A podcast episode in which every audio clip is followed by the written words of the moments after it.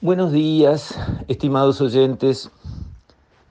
Quisiera salir hoy de los temas habituales de la política, la economía, este, las situaciones que se van dando en el país y dedicarme a comentar otro tema que también tiene su importancia y es el tema del clima y la posible sequía que tenemos en puerta. Ustedes saben, los modelos que van tratando de pronosticar el clima van mostrando tendencias, no pueden garantizar qué es lo que va a pasar todavía dentro de 3, 4 meses en esta parte del mundo. En otras partes del mundo tienen mucha más precisión, pero acá no.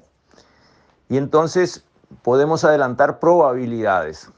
Cuando el Pacífico empieza a enfriarse, se da el fenómeno de la niña, llamado la niña, y eso en nuestra zona del mundo lleva a sequía y lo contrario cuando pasa lo contrario. En otras partes del mundo, cuando acá hay sequía, hay inundaciones y viceversa.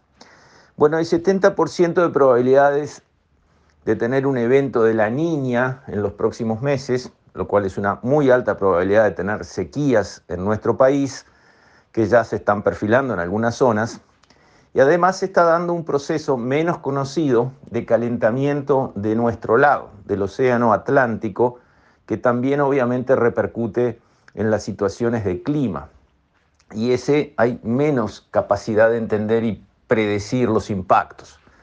Eso lleva a que, bueno, este, nuestros productores ya deben haber aprendido que hay que acompañar, digamos, las tendencias climáticas porque la producción rural es una producción a cielo abierto y todavía este, dependemos en enorme medida de lo que pase con las lluvias, con las temperaturas, con las horas de sol y todo eso.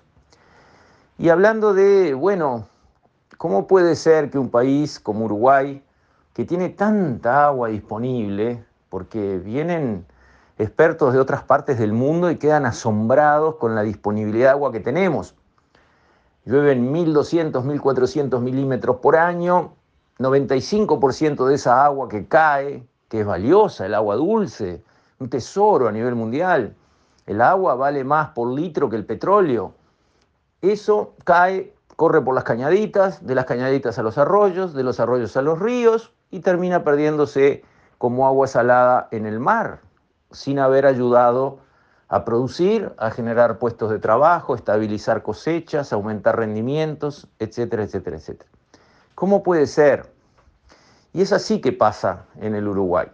Es así que sucede y además no solo tenemos el agua que cae este, de lluvia por año, que podríamos capturar y utilizar antes de dejarla seguir su camino hacia el mar, habiéndola utilizado para producir más, mejor y más estabilizadamente, sino que hay mucha agua en el subsuelo.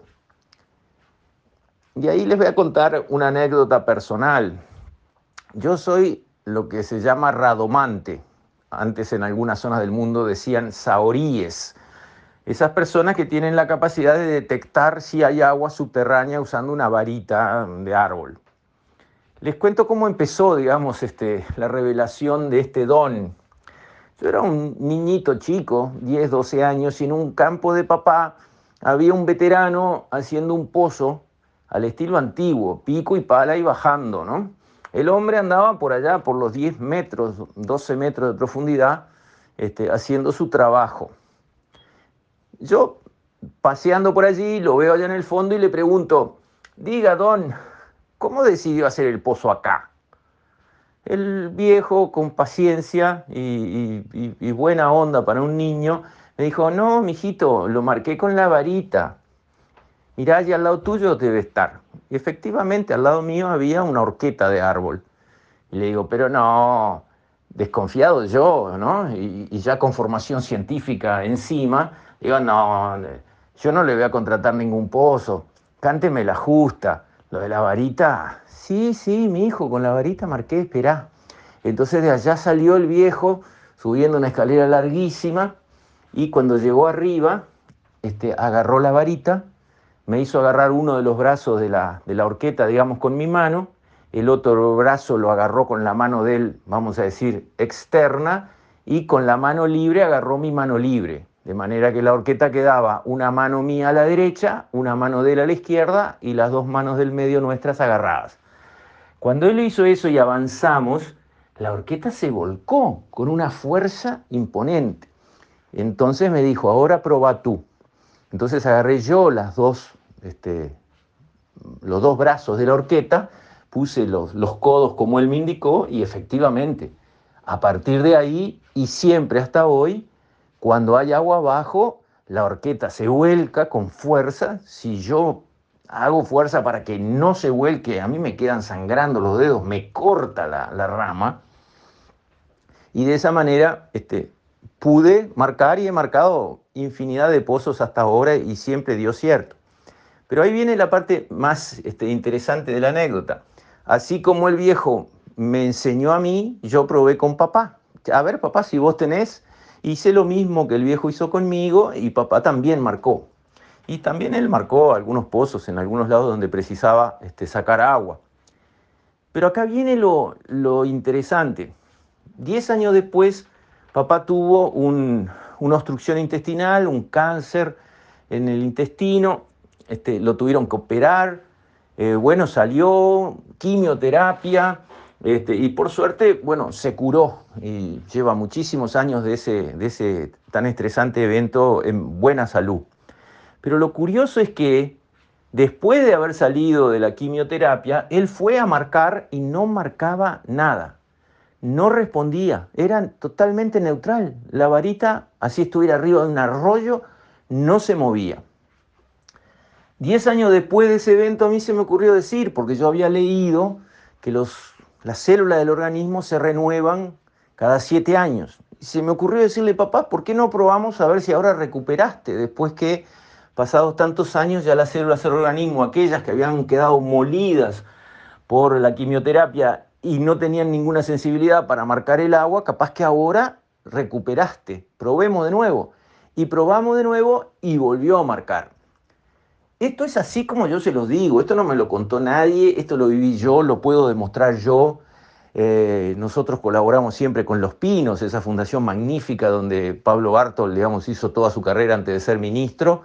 Este, que hace un trabajo social espectacular en el peor barrio de Montevideo, que es Casaballe, Ahí Bartol me había pedido una vez que precisaban agua, un pozo de agua, porque este, para regar las canchas de, deporte de los chiquirines, la OCE ahí a veces tiene presión, a veces no, no, les alcanzaba.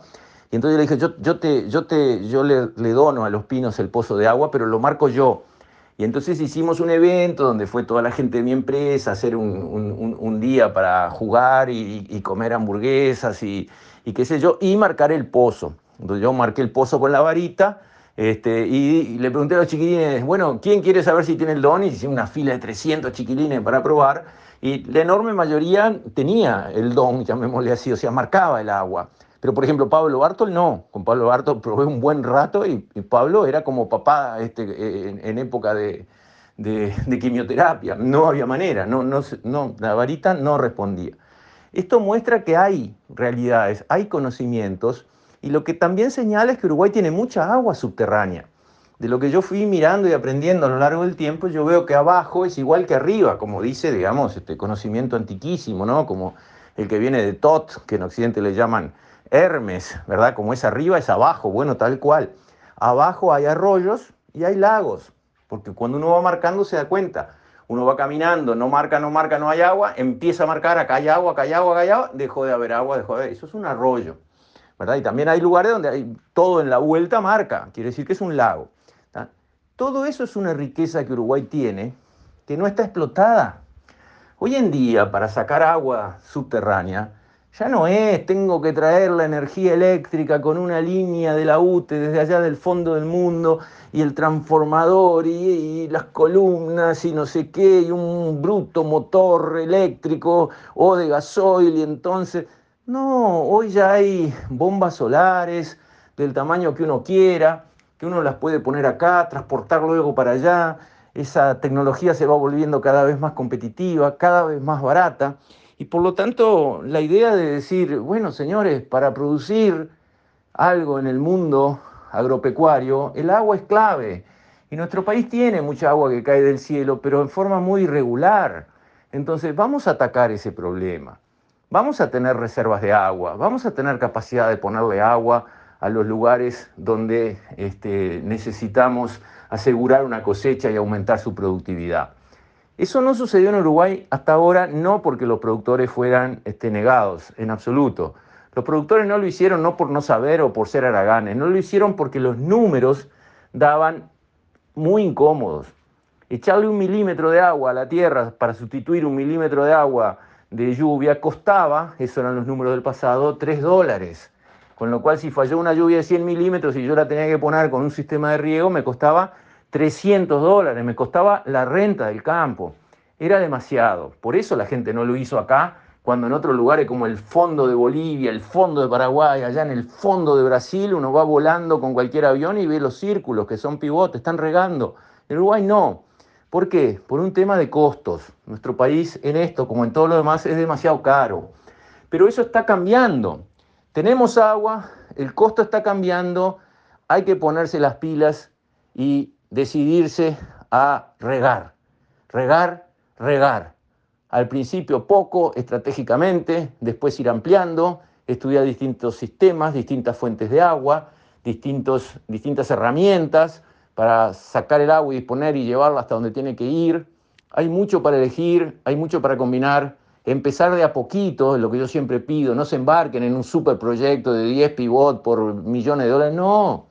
Empezar de a poco, probando, aprendiendo en áreas chicas, que si va bien, bárbaro, si va mal, no se perdió mucho, el experimento es corto, pero nos pone en camino. Y yo creo que Uruguay debe ponerse en camino para regar. Con esto, estimados oyentes, me despido. Hasta mañana, si Dios quiere.